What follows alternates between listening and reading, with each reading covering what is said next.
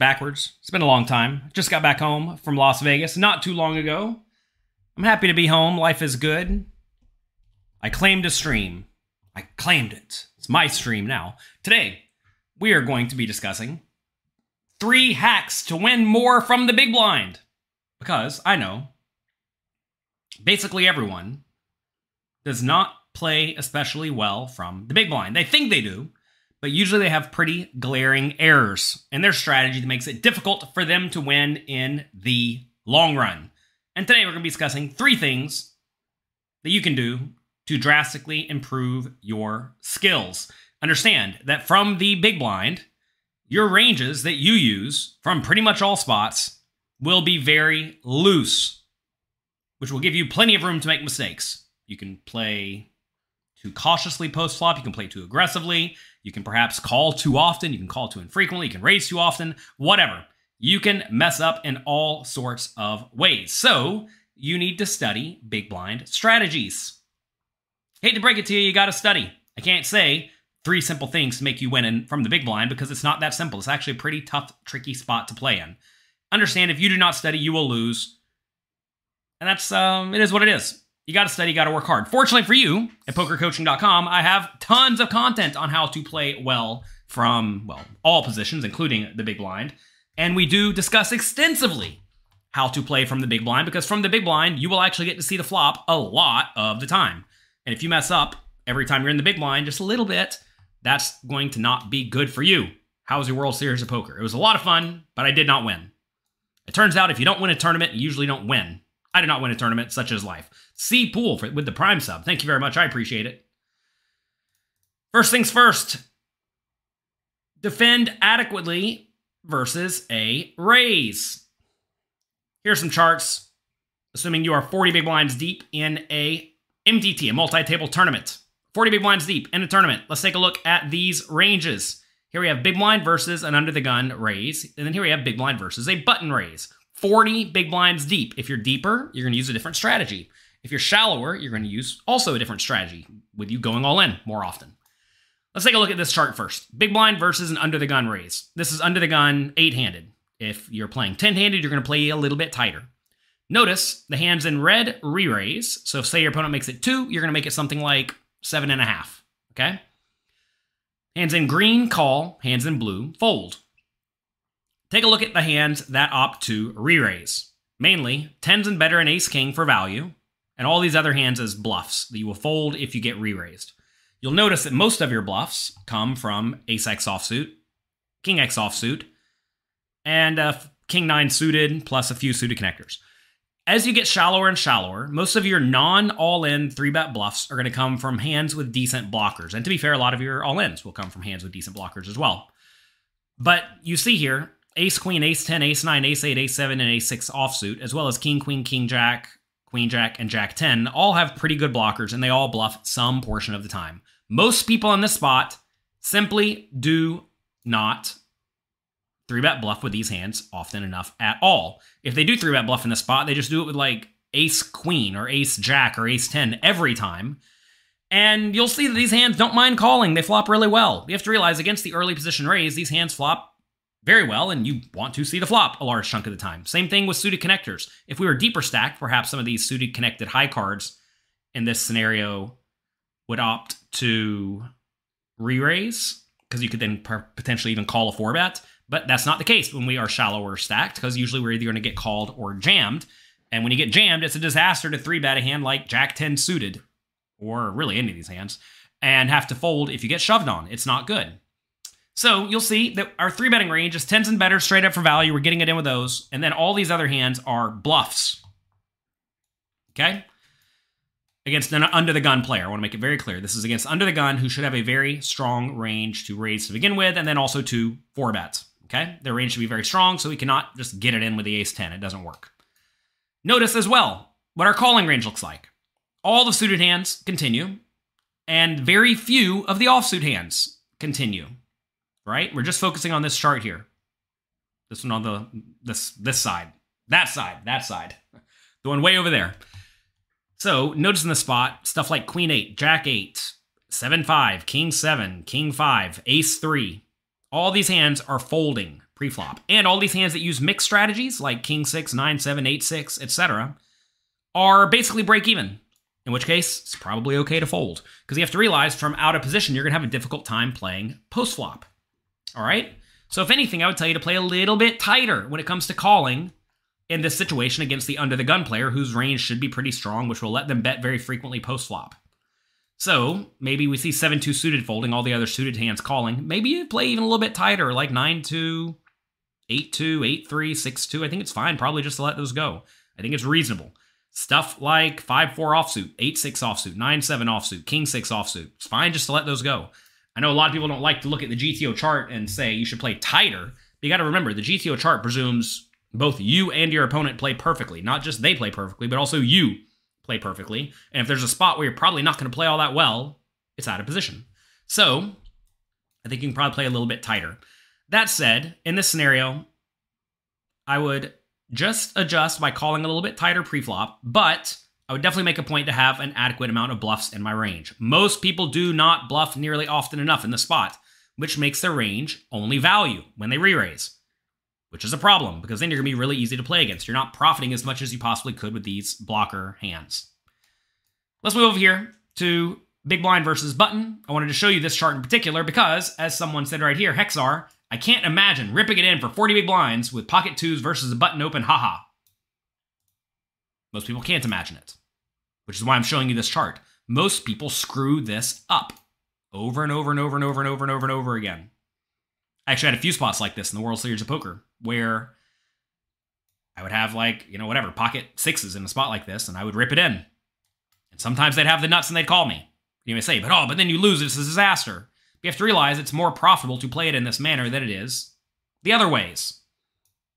So, do you want to make the most profitable play or do you want to make a play that makes less money? Well, you'd rather make the play that makes the most money. Now, if there are payout implications in a tournament, obviously you should play differently. I was actually playing deep in a $1,000 turbo tournament. Maybe there were, I don't know, 80 people left in the tournament out of whatever, 1,500 that started. And Someone came to the table. They shoved it all in, too wide, might I add, with a seven offsuit from like early position for 11 big blinds or something. I knew it was too wide. He said, I looked it up in the chart. Yeah, it's a little bit wide. But accounting for the fact that there were payout implications, we were down to 80 people out of 1,500. You, you probably want to even shy away from those spots that are barely profitable shoves, assuming there are no payout implications. So with payout implications, you got to be a little bit careful. Um, that said, in the early and middle stages of a tournament, just do what these charts say and you will be perfectly fine. And we see here, the hands in dark red are shoving. So which hands are shoving over a two big blind button raise when you are in the big blind? Well, you're going to find that the hands that very much always prefer to shove in spots like this, and the hands that shove first for the most part in almost all scenarios when it comes to adding shoves to your range, are going to be small and mid, small and medium pairs. We see pocket nines down to twos does a ton of shoving. We also see ace king, ace queen. I'm sorry, ace queen, ace jack, and king queen doing a lot of shoving. Now, we have these few kind of nasty outliers that uh, even I don't shove. We have the ace 2 offsuit, king 7 offsuit, 9 8 suited, queen 8 suited, and king 7 suited. That feels a little dicey. I think for simplicity, just shove all your king queen offsuits and call it a day and opt to call these hands instead. I think that's going to be fine. It's going to be fine. Um, I will say in a tournament, 40 big blinds deep, you do want to be a little bit uh, risk averse, just in general, right? because when you're down to 40 big blinds, presumably some of the field is gone. And if some of the field is gone, you know, I'm not saying there are immediate payout implications, but you'd rather hang out and survive and all that. Uh, again, these charts presume everybody plays perfectly. If your opponents are screwing up left and right, then you want to take the more cautious route in general, especially in the scenarios that are roughly break even. And if you're if you think that you're disadvantaged compared to your opponents, maybe you think they're way better than you for whatever reason, then you want to be way more aggressive, especially with shoves right?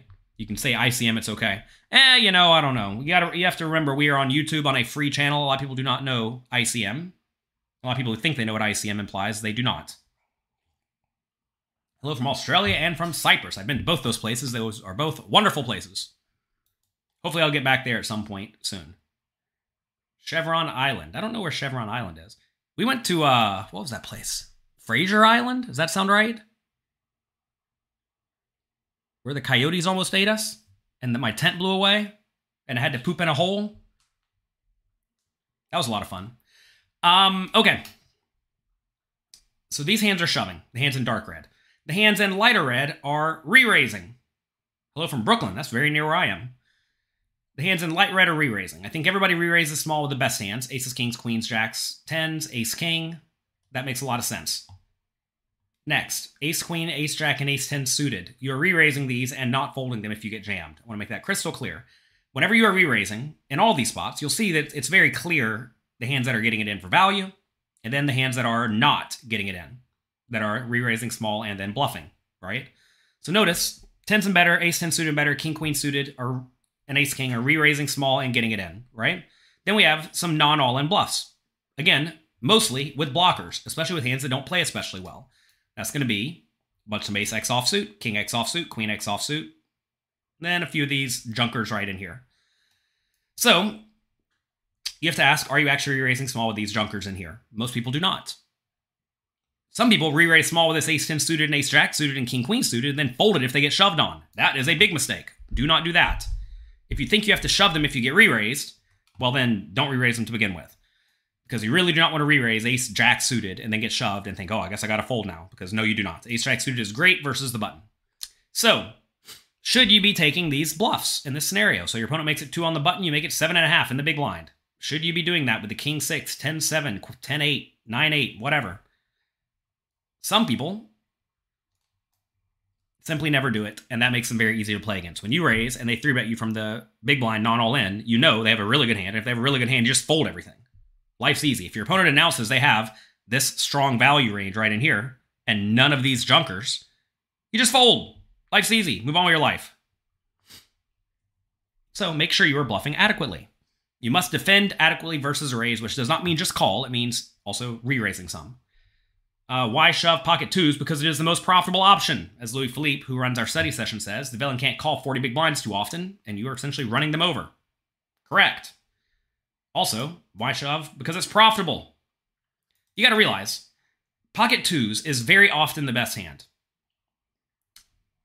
But if you just call preflop and the flop comes whatever, it's not going to be easy to play at all. Your equity realization is going to be very, very bad whenever you call preflop, see the flop, and then just what? Check call one time with pocket twos and then check full turn. It's terrible.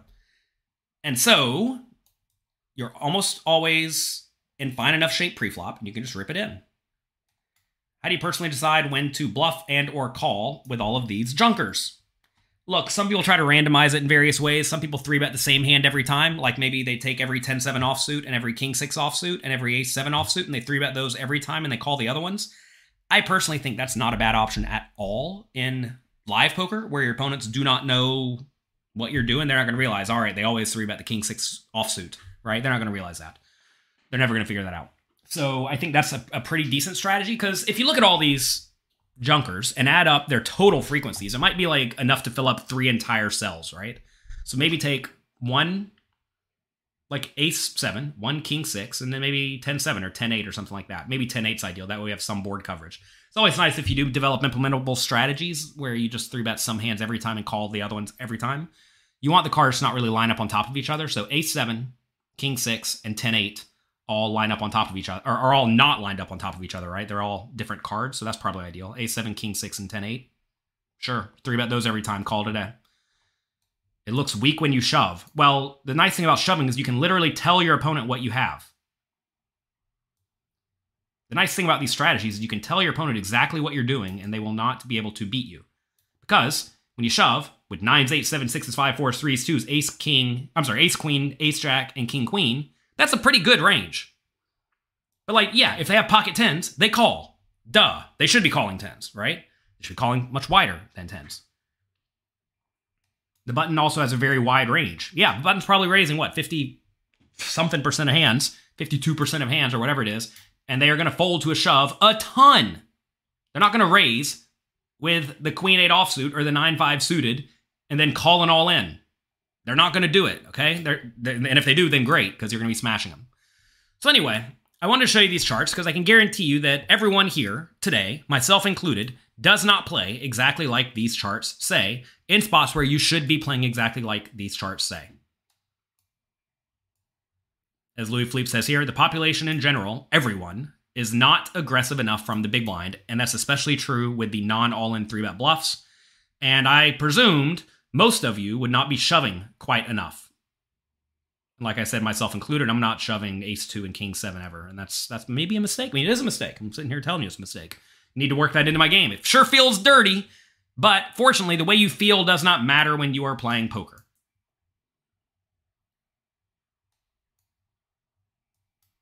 Or you shove, you shove is ace to calling. Well, fortunately for you, we have the poker coaching app. I'm going to pull up my phone right now. Get out your poker coaching app, everybody. You don't have to ask me this question ever again. Everybody, get out your poker coaching app. If you don't have it, if you're a poker coaching member, it's included. Let's see. We can type in big blind. Or no, we want button versus three bet all in from big blind. What should we call with? Here it is. I have it right here on my phone. Can you see it? It took me that long to literally find my phone, open up my phone, get it out, and find the chart. Ace 10 offsuit does call it off. Pocket fives and better does call it off. Ace 8 suited and better calls it off. And Ace 10 suited and better calls it off. What if late registration is closed? Good. If you get called and lose, you can go home. Do something else with your life. So, anyway, please play well. Please play well. If you do not play well before the flop, you're already making disastrous mistakes. You may say, but if I play a little bit tighter, isn't that fine? I mean, I guess it's fine, but you're losing value. You got to realize all these hands that are like barely playable, yeah, they're barely profitable, but they have value, right? And if you make 0.02 big blinds every time you play it, well, those add up. I didn't mention the calling range, but calling range preflop, big blind versus button, every suited hand must be played now. You can't go around folding any suited hand against a min raise. Also, um, a lot more offsuit hands play, right? Most of the time in tournaments, you have ICM to consider. Most of the time in tournaments is definitely inaccurate. Most of the time in tournaments, you play in the first half of the field, where there are essentially no payout implications. Especially in the reentry period, there are no payout implications for, for all practical purposes if we're not like somehow incredibly deep stacked where we quadrupled up early. So, yes, these are chip EV, charts because obviously if there are payout implications you cannot just develop a random chart for a random spot and i would be a very bad coach if i was to sit here and show you a random chart for a random icm spot and say this applies in all scenarios. That would be really dumb. And um you know i don't know what the deal is but it seems like people on the internet think that i'm really dumb a lot of the time. And i don't really get it. What have i done to make you all think i'm just really really really really dumb? I don't get it Maybe the fact that I wake up at 9 a.m. for no good reason besides to appease all of you and do a show on Monday mornings. Maybe that's what makes them think that. Anyway, if you enjoy the show, click the like and subscribe button. These presume there are no payouts. I hope that's obvious. If there are payouts, you need to develop a different chart for your exact specific scenario. We discuss this thoroughly in pokercoaching.com. We do have lots of ICM charts available in the app. Actually, they're not on the app, they're on the website. Don't listen to haters. I'm not listening to the haters. Don't worry. That's not my problem. It's important to realize that whenever people hate on you on the internet, they don't actually know you. Why in the world would you listen to someone's thought process about you if they do not know you at all? My, fav- my favorite critique that everybody says, not everybody, some people, some of the other coaches who don't know what they're doing, they say Jonathan Little's content is all very basic. You want to know why? Because they watch one YouTube video, usually a very popular one that people who are new to poker enjoy, and think, oh, that's super basic. He must be teaching very basic stuff. They don't realize pokercoaching.com is perhaps the most advanced poker site out there because I'm hiring literally the most advanced poker players in the world. Ooh, and we have some good content lined up. We had some great meetings while I was out in Vegas. I'm excited for what we have coming up very in, in the near future for all of you at pokercoaching.com. That's going to be great. Can't spoil it now. Can't spoil it now. I don't like talking about stuff until it's actually finished, but I'm very, very excited about that. Anyway, y'all got me sidetracked. Look at the calling range. Calling range is wider. Uh, Jack 4 offsuit, you know, you got to be extra special to be able to profitably defend the Jack 4 offsuit.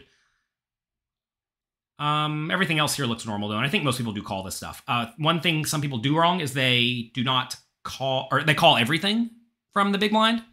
That's definitely not something you can do. You can't just defend the 9-3 offsuit or the 5-2 offsuit, etc., etc. That said, Jack 4, you know, it's probably okay. It's probably okay. It's gonna be tough though. You gotta be really, really good. All right, next. Play well post flop. This requires a lot of study. Again, be sure to check call and check raise adequately. Speaking of check raising adequately, I'm going to be in a box reading to myself for about 40 hours over the next two weeks. For all of you, I have a new book coming out 100 Essential Tips to Master No Limit Hold'em. It's essentially 100 articles on specific spots that I want to make sure all of you are playing well, because there are a lot of spots that a lot of people screw up. Maybe this is why they think I'm crazy, because I'll sit in a box for 40 hours for my fans and make basically no money off of it. Crazy, huh? Who would possibly do that unless they actually liked what they were doing and they liked helping out people? All right, let's take a look at a few spots. We're going to be looking at 40 big blinds deep, big blind versus a button raise. Okay? 40 big blinds deep, big blind versus a button raise. No payout implications, obviously. If there were, I would tell you. Yeah, watch Jonathan Jaffe videos. Jonathan Jaffe just won the Alpha 8 for one and a half million bucks. Good for him. I've known he's a crusher for forever. I actually won one of those trophies back there. You can't really see it. It's made of glass or crystal or something. I beat him somehow. Heads up! He's one of the best heads up players in the world, and I won. We actually had one of the longest heads up matches ever on WPT history. The short stack just kept winning every all in. He actually told me many years later that I crushed him in terms of EV because I was playing very aggressively pre-flop. And you want to know why I was playing very aggressively pre-flop a long time ago before I even knew what I was doing? I'd studied a decent amount of heads up poker. I'd battled a lot at heads up sit and goes. And I knew very definitively if you are playing against someone who's better than you, jack up the aggression. Don't get in a small, grindy match against someone who's better than you. And back then, I fully realized Jonathan Jaffe was better at heads up than me. So what did I do? I ratcheted up the aggression to the maximum and I was ripping it in his face over and over and over again. Back then, I was only a mere $1,000 buy in heads up player. Jonathan Jaffe was the king of the $5,000 buy in games. Nobody wanted to play him. And when they did, they lost. And uh, I knew I was disadvantaged. So when you're disadvantaged, ratchet it up. Don't be so uh, egotistical to think that I'm the best player, so I'm going to try to small ball this player who's literally the king of heads up sit and goes. And here I am playing a one time heads up sit and go where the buy in is essentially what two hundred fifty thousand dollars. Yeah, I'd probably rather not not think I I'm better than my opponent in this instance, and I'd rather just do what I know I need to do. Anyway, you all are sidetracking me to death today. I don't mind. How do you check raise as a bluff effectively? Here we are. 40 big blinds deep. Button, I'm sorry, big blind versus button 33% pot bet on ace, jack, five. Okay. As a broad generalization, 40 ish big blinds deep. This is going to be different whenever you are in different scenarios. On boards that generally favor your opponent's range, where you do not have a whole lot of nuts. And on ace, jack, five, notice we are lacking aces, kings, queens, jacks, tens, ace, king, ace, queen, ace, jack, right? We're lacking all these good hands because we would have shoved them or played them differently pre flop. Notice we're lacking all the pairs because we would have shoved them or three bet them all, right? We're lacking some of this nonsense down here because we would have three bet some of it, right? So, what are we doing here? In scenarios like this, 40 big blinds deep, you basically always always want to check raise your best top pairs, as we see here. Notice um, ace 8 ish and better is check raising. So we have ace 10, check raising, ace 9, and ace 8, and ace 5, which is two pair, and jack 5, which is two pair for value. We're check raising those and we are getting our money in. All right. You may say, oh, check raise ace eight and get it in. Yeah. These are hands that are almost the top of our range. The nice thing about having an ace in our hand, too, is it makes it harder for the opponent to have an ace. Now, when you do check raise in this spot where you're actually not check raising all that often, when we do get check raised, our opponent is not going to re raise all that often. They just shouldn't. But, you know, there you go. What size do we check raise? Half pot. Half pot's a little bit convoluted what we do here, say the opponent made it two, we called pre-flop. That makes the pot what? 5.5. We check the flop. They bet 1.75 or 2. Let's just say 2 for simplicity. Okay. Pot's 7.5. We put in our call first. Now it's 9.5. Now we're going to go half on top of that, which is call it 5. Okay. So we put in 2 and then 5 more to make it 7 total. So on the flop, we check. They bet 2. We make it 7. That is a half pot raise. Way you figure out any, any raise in terms of percentage of pot you call the bet you are facing, and then add in whatever like pot or half pot is on top of that call amount. So here you'd make it seven. How much are you worrying about a flush draw? I mean, what do you mean worrying about it? Not not worried. We're playing a card game here. It's okay. Sometimes you lose. All right. What else are we check raising? You're to find that on boards where you don't actually have a whole lot of hands that want to check raise and get it in, most of your bluffs are going to come from either, well, slow down, slow down, slow down. In all scenarios, your bluffs are going to come from high equity draws. In this scenario, that's going to be flush draws. Low equity draws, that's going to be stuff like gut shots or overcards on some boards, not here because we don't have any overcards to an ace, right? And um, just airball bluffs. Now, on this board again, we don't have a whole lot of airball bluffs. So, what are high equity draws in this instance? Well, high equity draws are going to be flush draws, which we see little slivers of these flush draws all calling and raising. Notice that we're mixing it up. Check raising some flush draws, calling some flush draws. It looks like it's roughly 50 50 with all of them, which is kind of neat to see. Gut shots are actually check raising a lot. Notice 4 3, 3 2, and 4 2 are check raising a large chunk of the time. And then we have some additional draws, call them quote unquote draws. Bottom pairs. Bottom pairs with backdoor straight draw. 5 4 and 5 3 seem to like to raise. These are some that most people miss.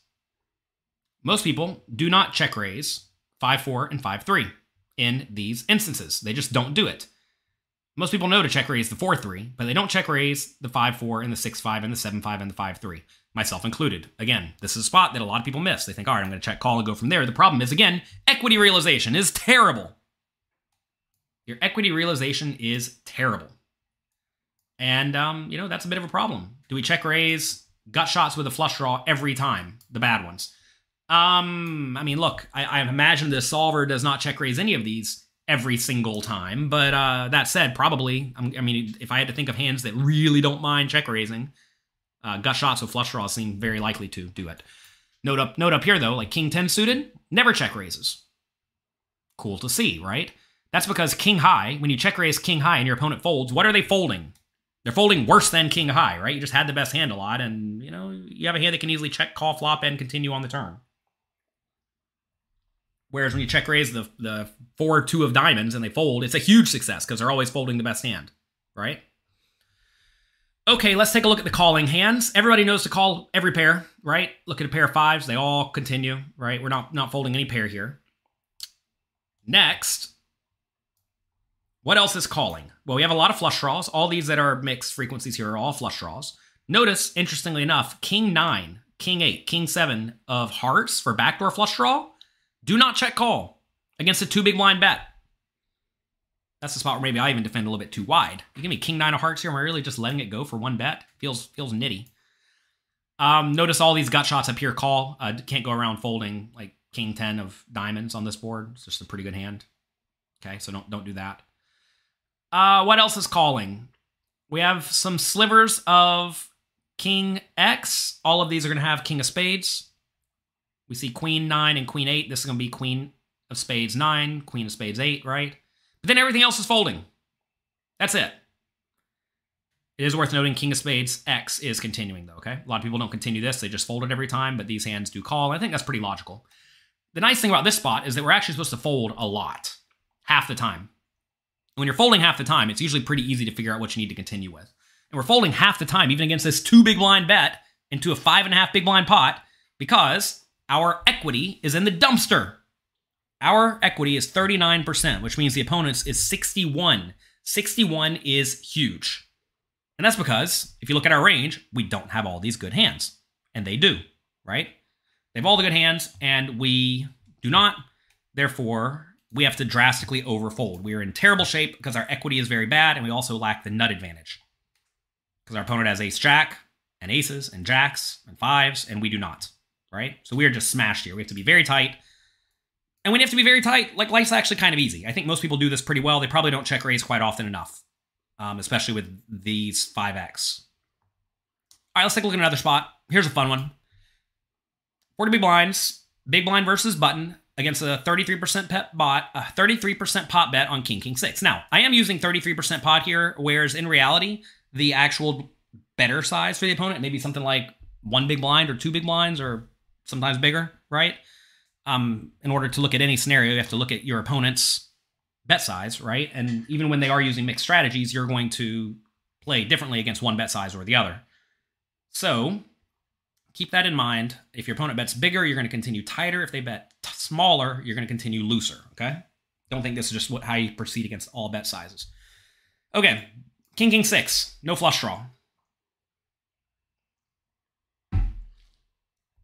What a doozy. Okay. King, king, six. No flush draw. We have a lot of kings. Our opponent does too, but notice any king is basically nuts, so we don't really care. So all the kings are putting in a check raise.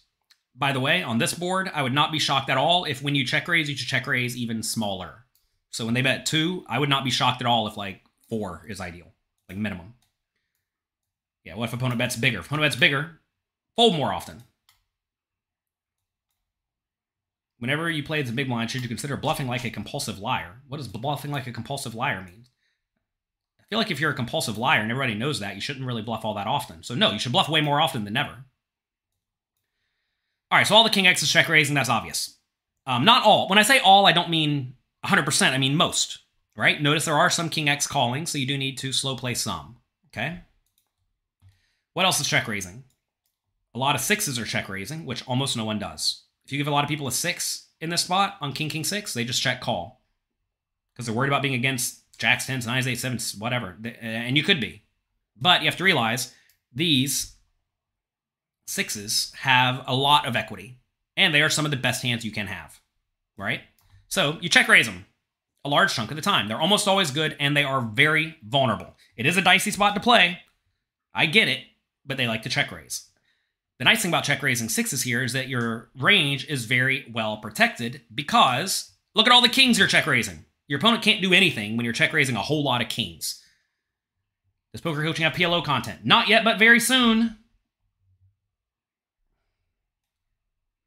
Did I explain why we have such a higher check higher check raise frequency on the paired board?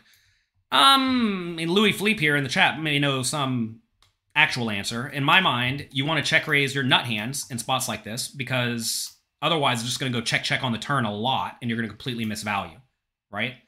Because if you do face a small continuation bet on the flop and the opponent, uh, we check call on the turn. If the opponent doesn't have a king, they're just going to check it back a lot. And then we just don't get money in the pot with the nuts. And on top of that, we have a lot of hands that really don't want to check call, like Jack 7 of backdoor flush draw. You really want to check call the Jack 7 backdoor flush draw? Like, not really. But it's definitely it definitely has good equity. So this is a very, very nice hand to bluff, right? Because it has uh, not even that much backdoor potential, but it has an overcard to the six. The over when you're bluffing here, you really want to have the overcard to the six or cards that wrap around the six. Like we see uh, seven four, for example. Seven four backdoor flush draw raises every time because you can't really check call the seven four backdoor flush draw seven high out of position, right? It doesn't work. So you check raise it, and when you have a lot of draws like this that really want to raise, well, you, you want to take a lot of your best hands and you want to raise. You say this is a good flop for the big blind. Notice it's actually not. Look at our equity 41%. Pretty terrible, right? Our equity is pretty terrible. Okay, so when your equity is pretty terrible, it's actually not good for us. Notice our folding percentage is 50%, again, very high. But compared to this situation, the previous situation, where we have almost the same equity and we're folding the same amount, in this scenario, we raise almost never, 13%. In this scenario, we're raising 28%. Why is that? Well, it's because we have a whole lot more effective nut hands here. When you have a lot of effective nut hands that can just check raise and load the money in, that allows you to check raise with far more bluffs. And the nice thing about this spot is that all these bluffs have really low showdown value. So you really want to raise those. Louis Philippe, GTO Genius, says the button is betting but betting very often on paired boards, so is the big blind, will often be defending mostly by raising. Yeah, the continuation betting very, very wide, right? And when they're continuation betting very wide, like I said, maybe even for a tinier size, you're going to want to check raise a large chunk of the time with a very polarized range. Unfortunately, here our range is obviously polarized with kings, sixes, and worse than a king. Junk, right? Okay, uh, what is actually calling here? Let's take a look at what is calling. All the ace highs, or most of the ace highs, are continuing. Ace high without overcard to the six or backdoor flush draw is not good enough. We fold those. Okay. Um, we see queen jack and queen 10 and jack 10 continuing with calls sometimes, right? Some of these queen highs, some of these king highs are continuing with calls. I say king highs, not king highs. Some of these queen highs and jack highs are continuing with calls. Everything else is folding though. Nice and easy. Camped in, subbing for four months on Twitch Prime. Thank you. By the way, if you all are Amazon Prime members, you get to subscribe to someone's Twitch channel for free every month. You have to manually do it, but it gives that person $2.50. I appreciate uh, I appreciate all the $2.50, but feel free to give them to anybody you would like because otherwise it goes wasted. I'd rather anybody who's working hard to make content have the $2.50 than Amazon. In the tournament masterclass, you prove that in position can bet one big blinds on these paired boards with their entire range. Yeah, I know that, Louis Philippe. I was there. I did it. But yes, um, one big blind bets are very good on paired boards just because you have a big range advantage. From the opponent's point of view, they have 59% equity, right? When you have more than like 58 ish percent equity, you can usually bet with your entire range. Not always, again, is a general rule. But in spots like that, you can usually bet very frequently. And when your opponent has a lot of nut hands in their range that they're just never, ever, ever folding and they can load money in, those are times you really want to bet small. So on King, King X or any paired board, your opponent's usually going to have a lot of trips, right? So when they have a lot of trips, but the initial raiser has the big range advantage, they bet very frequently using a tiny size. It's a very common spot when you have a big range advantage, but not the nut advantage. You bet frequently and tiny, especially when all of your hands that you have in your range are not that likely to get a whole lot worse on the turn. That's usually another time you want to be betting very small because, like right here, if you have a king, you just have the nuts, and if you don't have the king, you don't have the nuts, right? So that usually leads to very frequent and tiny betting. Louis Philippe runs a study session very often for poker coaching members. Definitely check it out. If you're a poker coaching member, or if you're not, even you can get in our Discord. Go to pokercoaching.com, find the community tab, get in the Discord, and Louis Philippe runs amazing study sessions all the time for our members, and the members are crushing it. So make sure you check that out. All right, let's take a look at another spot. 40 big blinds, button versus big blind. Again, same spot. Jack 6 2, very uncoordinated board. Remember what I just told you on the uh, Ace Jack 5 board. You almost always check raise your best top pairs. Okay, so let's start with that. We're almost always going to check raise our best top pairs on Jack Jack 6 2. What are our best top pairs on Jack 6 2? Well, it looks like in this scenario, Jack 8 and better, go for it. I if I was naturally thinking about this, I probably would not have check raised the Jack 8. I probably would have check raised the Jack 9 or better, so maybe I'm a little bit too tight here, right? But notice, like all the Jack 9 and better, just check raises every time. Okay? Definitely worth noting. Next, you want to check raise a lot of draws. What are draws on Jack 6 2? Well, on Jack 6 2, draws are going to be the gut shots, very obviously 5 4, 5 3, 4 3. They're not check raising every time, which is kind of interesting. We also want to check raise with some backdoor flush draws with backdoor straight draws. Remember, I said earlier that if you had an overcard to the board with some extra equity, don't know if I said with extra equity, but with extra equity, those are pretty good check raise hands too. Um, so notice King 5, King 4, King 3, Queen 5, Queen 4, Queen 3. These are overcards to the board with backdoor straight draw, with backdoor flush draw. They have all the draws. So these hands are check raising a ton. Notice the ace high doesn't really check raise a lot because ace highs are sometimes good. You can just check call flop and evaluate. That way, when you check call the flop, you have some overcard backdoor flush draw. And when you check raise, you have some overcard back, backdoor flush draw. You're going to find that very often, in all basically every spot, you want to have a mix of the same type of hands when you check call and when you check raise. That way, your opponent doesn't know what you have in any of these scenarios. Otherwise, their life becomes very, very easy. Notice when you check call, Jack 6 2, you have some jacks when you check raise, and you have some jacks when you check call. And it makes their life difficult. You want to check raise the better ones with the better kickers, because sometimes you're going to be just be dominating your opponent, and then you get to load money in as a super favorite. You don't really want to check raise Jack 3, because when you check raise Jack 3 and get a lot of action, you could easily be crushed. But when you check raise the King Jack, you're way less likely to be crushed by Jack 10 or something like that. All right, what else was check raising? What would I have missed? I would have probably missed the sixes. Again, this is just a thing that a lot of people don't do, myself included. They don't check raise the middle pairs or the bottom pairs adequately. And it's actually kind of hard to know. I mean, maybe Louis Philippe has a heuristic here where, like, when do you check raise middle pair versus bottom pair? Maybe the bottom pair here is just such trash that you don't really want to. But notice, uh, you usually check raise when you have one of these two pairs with backdoor or with, with additional equity. So either backdoor straight draw or like an overcard. So we see here like some king six, queen six, and a six raise. Also notice uh, like six five and six four will raise sometimes, right? They have a little bit of backdoor equity. What else is check raising? Notice queen 10 and queen 9 is check raising, which makes a lot of sense, right? These have backdoor straight draw, backdoor flush draw, kind of like the queen 5. Notice these can check call a little bit happier though, because they have they're just a little bit better, right? Whenever it's a little bit better, it's it's more valuable, right? Like say you have queen three and the turn's a three, you don't really love it. Whereas whenever you have queen nine and the turn's a nine, it's pretty good. And um, that's about it here. Notice now we're folding way less often. Remember, the previous two spots, you're folding 50% and 50%, right? Fold and fold. Here we're only folding 36%, 37%. So why are we folding way less often here? Well, our equity is way better, right? Notice here our equity is 43%, which means the opponent has, what, 50, 56% roughly? So when we have 56%, we're going to be folding way less often. Remember I said the opponent just gets to crush you when they have like 58% or more. Here we're at 56-ish, 50, 56.5, whatever the number is um, for the opponent, and they're not crushing us quite so bad, so that results in us continuing way more often. It is high lows of backdoor flush draws and one over, as you said. They get better kings and queens to fold.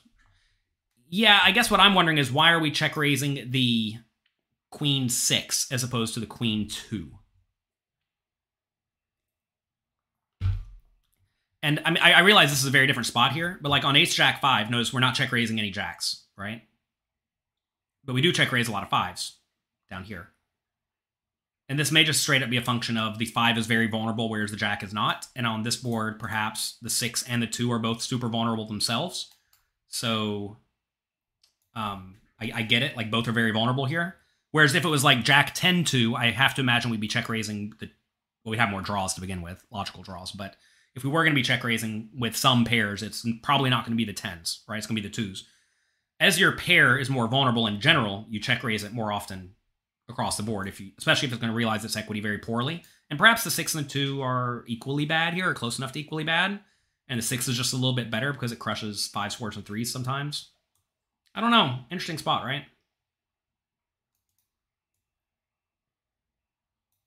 I don't know. I'll let you all type in the chat.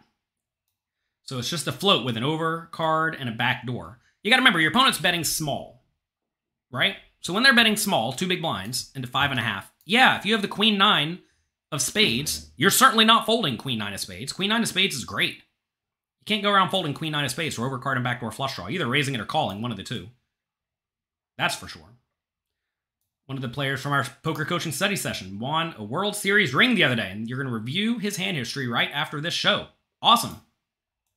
Maybe it's because the six blocks more two pairs. Yeah, quite possibly. That, that would make some sense. The opponent's not going to raise too many twos pre-flop, but they will raise some sixes, and when you have a six in your hand, it blocks their two pair. Sure. Yeah, I'm saying though, like some of these spots are hard. They're difficult. And I'm sure there's some logical heuristic there that you can use that will let you know in this spot check raise the six and not the two. What if it was Jack six five? Which one gets check raised then? Seven five or seven six? I gotta imagine seven five. I don't know why, but that's just like me logically thinking about the spot, right? well, not even logically thinking, that's me from looking at a million of these solutions. Maybe uh, maybe the five check raises more often there instead of the six. But again, that's why I'm saying, going back to the first slide here, if you do not study, you will not play well. Study big blind strategies, exclamation point, exclamation point, exclamation point.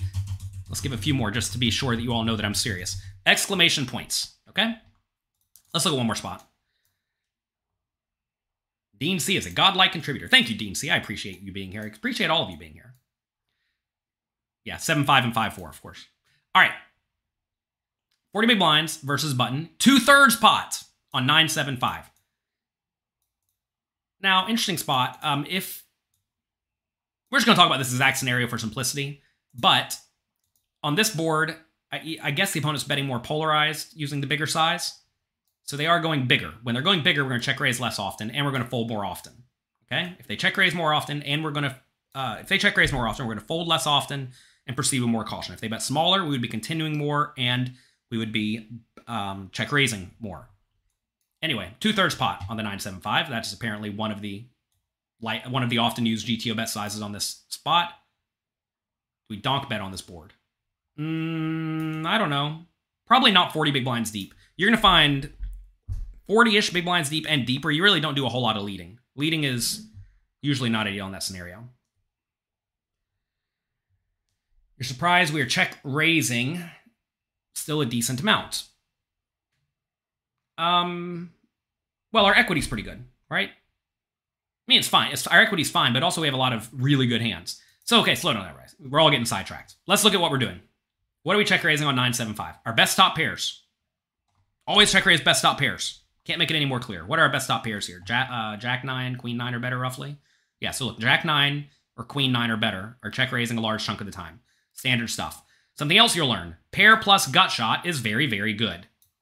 Notice 9 8, 7 6, 9 6, all check raising a large chunk of the time. Top pair with a gut shot is very, very good. And some middle pairs with gut shots are pretty good as well. Okay, two pairs are obviously pretty good. Notice some slow playing with the 9 7. Tricky, tricky. That is something also worth noting when you do check call, you usually want to have some nuts in your range. Let's just go back and confirm. On ace jack 5, do we check call any nuts? Mm, not a ton here. It's because the board has a flush draw, probably. Fine. Doesn't apply. King, King X, obviously we check call some kings. We showed that already. Jack 6, 2. Do we check call Jack 6 some? Yes, we do. Notice the board's not all that draw heavy, so we check call a little bit more often with the slow play nuts. 6, 2 suited, probably slow play some. Yeah, a little bit, right? Nine seven five, Slow play some as well. Okay? So check raising, you know, good top pairs and better, and pair plus gut shot, uh, top pair plus gut shot. What else? On chat, uh, nine seven five. We're gonna be check raising a lot of eights and sixes here because these are gut shots. Notice eights. Eights are check raising a large chunk. Sixes are check raising some chunk. Interesting to see the jack six randomly just fold. They're like, nah, I'm off the jack six. Queen six is okay though. It is worth noting some of these do fold though, like king six, no backdoor flush draw, just folds some portion of the time. We need to see what button bets with to understand our response. Of course, I'm presuming the opponent plays good, strong GTO poker. Slow down. We have another slide for you, dude. We're going to get there in just a second. Um, all pairs are going to continue. Well, I say all pairs, not all pairs, actually. Notice that some pairs are folding in this spot. As the board contains more already very strong hands to the point that like your pair could just be dead, you're going to be folding out some of your worst pairs. So what are our worst pairs here? Well, that's gonna be like bottom pair with undercards. So notice 4 3, 5 3, Jack 5 even, Queen 5 sometimes just fold. Jack 5 feels a little bit nitty to me. I mean, look, to be fair, it does call a lot, but I get the idea of like folding 5 3 immediately and 5 4 immediately. I could get behind that. I mean, 5 3 especially. 5 3 is pretty awful. What about 7 3? Is that just always call? I mean, we don't have very many of them. Okay, that makes sense. So we're raising with top pair, good kicker and better, slow playing every once in a while, and with lots of gut shots. Notice we're not check raising very many total air balls here. That's because we have a lot of logical draws. As you have a whole lot more logical draws, you don't really start check raising with so much junky, so many junkier hands. Like for example, notice all these like king, queen four suited just folds 100%, right? Also notice we're not continuing with so many overcards that have just overcards because we have a whole lot of more logical hands that can continue. Like King Jack with no flush draw or no backdoor flush draw just folds, right? King Jack has no backdoor flush draw, it just gets out of the way. Jack 10, power hand, overcards, gut shot. That's a nice hand right there. That likes to continue with a check raise a lot. Notice even like ace 10 just folds. I don't know if I would fold the ace 10 to the two thirds pot bet. I can tell you if the opponent bet smaller, I would def- you would definitely continue. But again, this goes to show you that as your opponent uses a bigger size, you do need to fold a decent amount of the time. Anyway, look. Play well post flop. This requires a lot of study. It requires a lot of study, and we just showed you flop strategies here. Turn strategies get dicey too. Um, we discussed this thoroughly in the tournament masterclass and the advanced tournament course. So yeah, who builds these beautiful slides for you? I wake up at 6 a.m. I deal with my children. I get my children out of the house. They get out of the house at about 8:15. I pull up my calendar to see what topic am I discussing today. I open up a blank PowerPoint and then I make this PowerPoint presentation. It'll take me about 15 minutes. Then I go and take a shower. And then it's time. I'll answer emails for 12 minutes. And then I'll get ready to stream. And then I stream for an hour.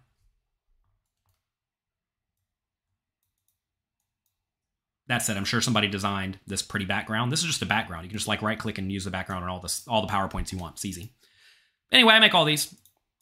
We do have some other people who make a lot of their PowerPoints in poker coaching. Justin Saliba is a master PowerPoint creator at this point. He's a genius. All right, number three. Well, first off, number one, slow down. Number one, defend adequately. Number two, play well post flop. Number three, exploit. You got to figure out what your opponents do wrong and then adjust. For example, if your opponent raises far too wide from the button, what should you do? re-raise more in general, shove more in general. So, oh, same thing over here. What if they raise far too wide under the gun? Here's a neat question. What if they raise under the gun with the button raising range? What if they raise under the gun with the button raising range? What should you do? How should you play? Your opponent raises under the gun with a button raising range. It folds around to you in the big blind. How should you play 40 big blinds deep? Well, presuming they defend adequately from that point on, exactly like this. Just like this. We have the chart right here. If you know the range your opponent is playing with, find the chart and then use that chart if that chart already exists. Now, I don't have ranges against even wider than button. Remember, actually, we, we can probably make them. It wouldn't be hard. Uh, but you'll see you're going to re-raise more and you're going to shove more. Simple as that. Now, what would you do if you are against someone who re-raises far wider on the button, but every time you three bet, they're going to go all in because they're nuts?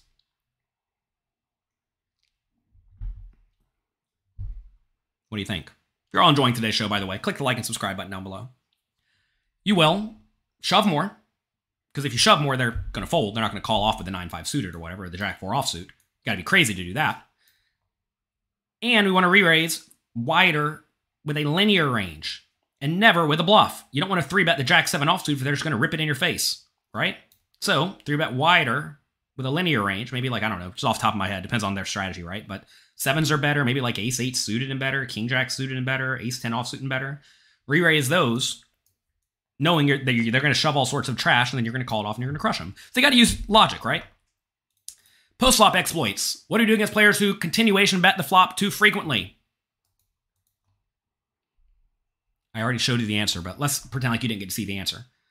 The answer is not as easy as call more often or raise more often against someone who continuation bets every time.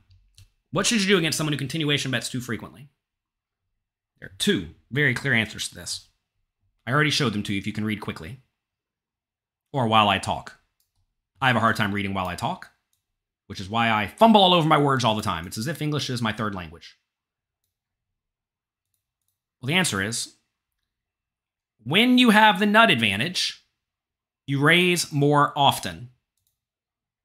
So, on this board, where we have a lot of nuts on King King 6, if they continuation bet very frequently, and to be fair, the GTO strategy is already to continuation bet King King 6 very frequently, you raise a lot.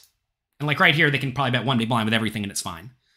But if they do that, you see you get to raise a ton. This is like naturally trying to take advantage of this this concept because we have a lot of nuts here, right?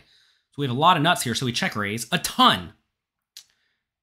When we don't have a lot of nuts though, such as on this board, ace jack 5, we lack the nut advantage, we lack the range advantage. When if they continuation bet too often here, which again they should be continuation betting very often here, but if they do continuation bet too too often, whatever that means, um, you're going to call more often. You would widen your calling range. Maybe to include stuff like king nine, backdoor flush draw, etc. Okay, so call more when you do not have the nut advantage. Raise more when you do have the nut advantage. That's what you do against someone who continuation bets too frequently. We have a lot of examples of this in our advanced tournament course. This is a very common spot that comes up all the time where somebody raises, you call the big blind, you check the flop, they bet everything. On every board, on every flop. It's standard. Remember, I used to play with Barry Greenstein. I saw Barry Greenstein in the World Series. Shout out to Barry Greenstein. He said, hello to me in the bathroom where you wash your hands.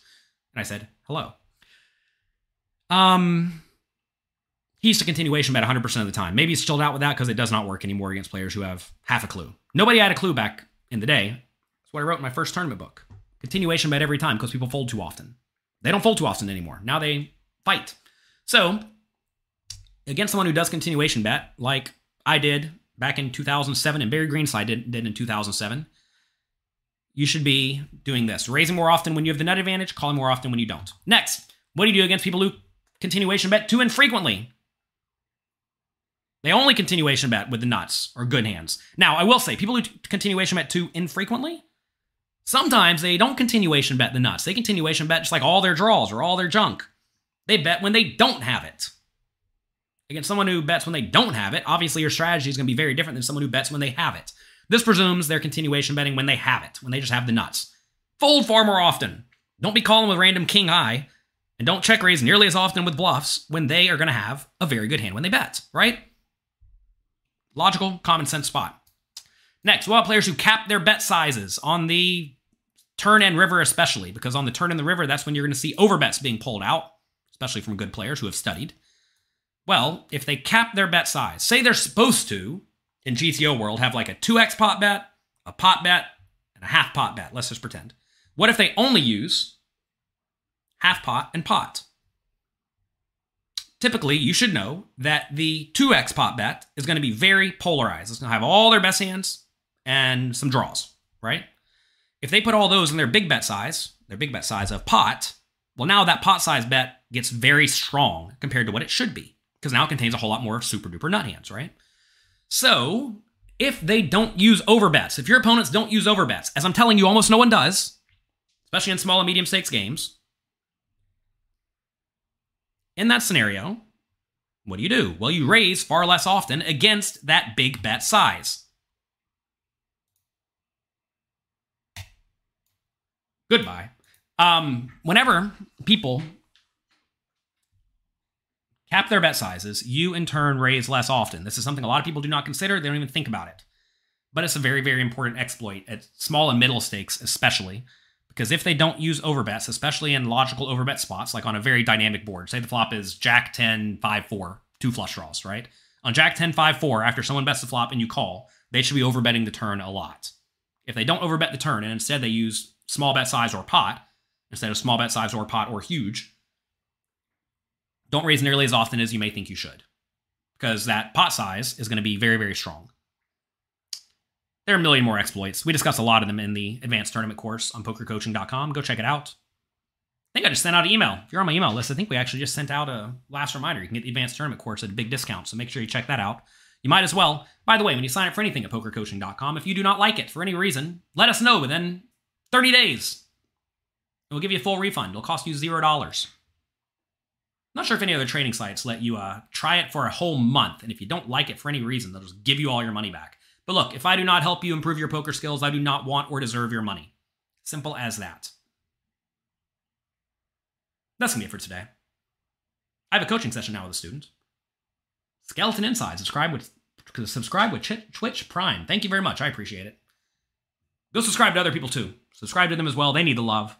You all give me plenty of love. I know I'm well loved around here it was very, very uh, fun and exciting and nice to go to the World Series of Poker and just have every single day people telling me they appreciate my work. That feels good because I do do a lot of work, and um, that's nice. Tell us about the new content. We have a PLO course coming out very soon. We have perhaps a giant mix game course coming out at some point. We have advanced cash game course featuring one of the absolute biggest cash game crushers in the world coming out at some point.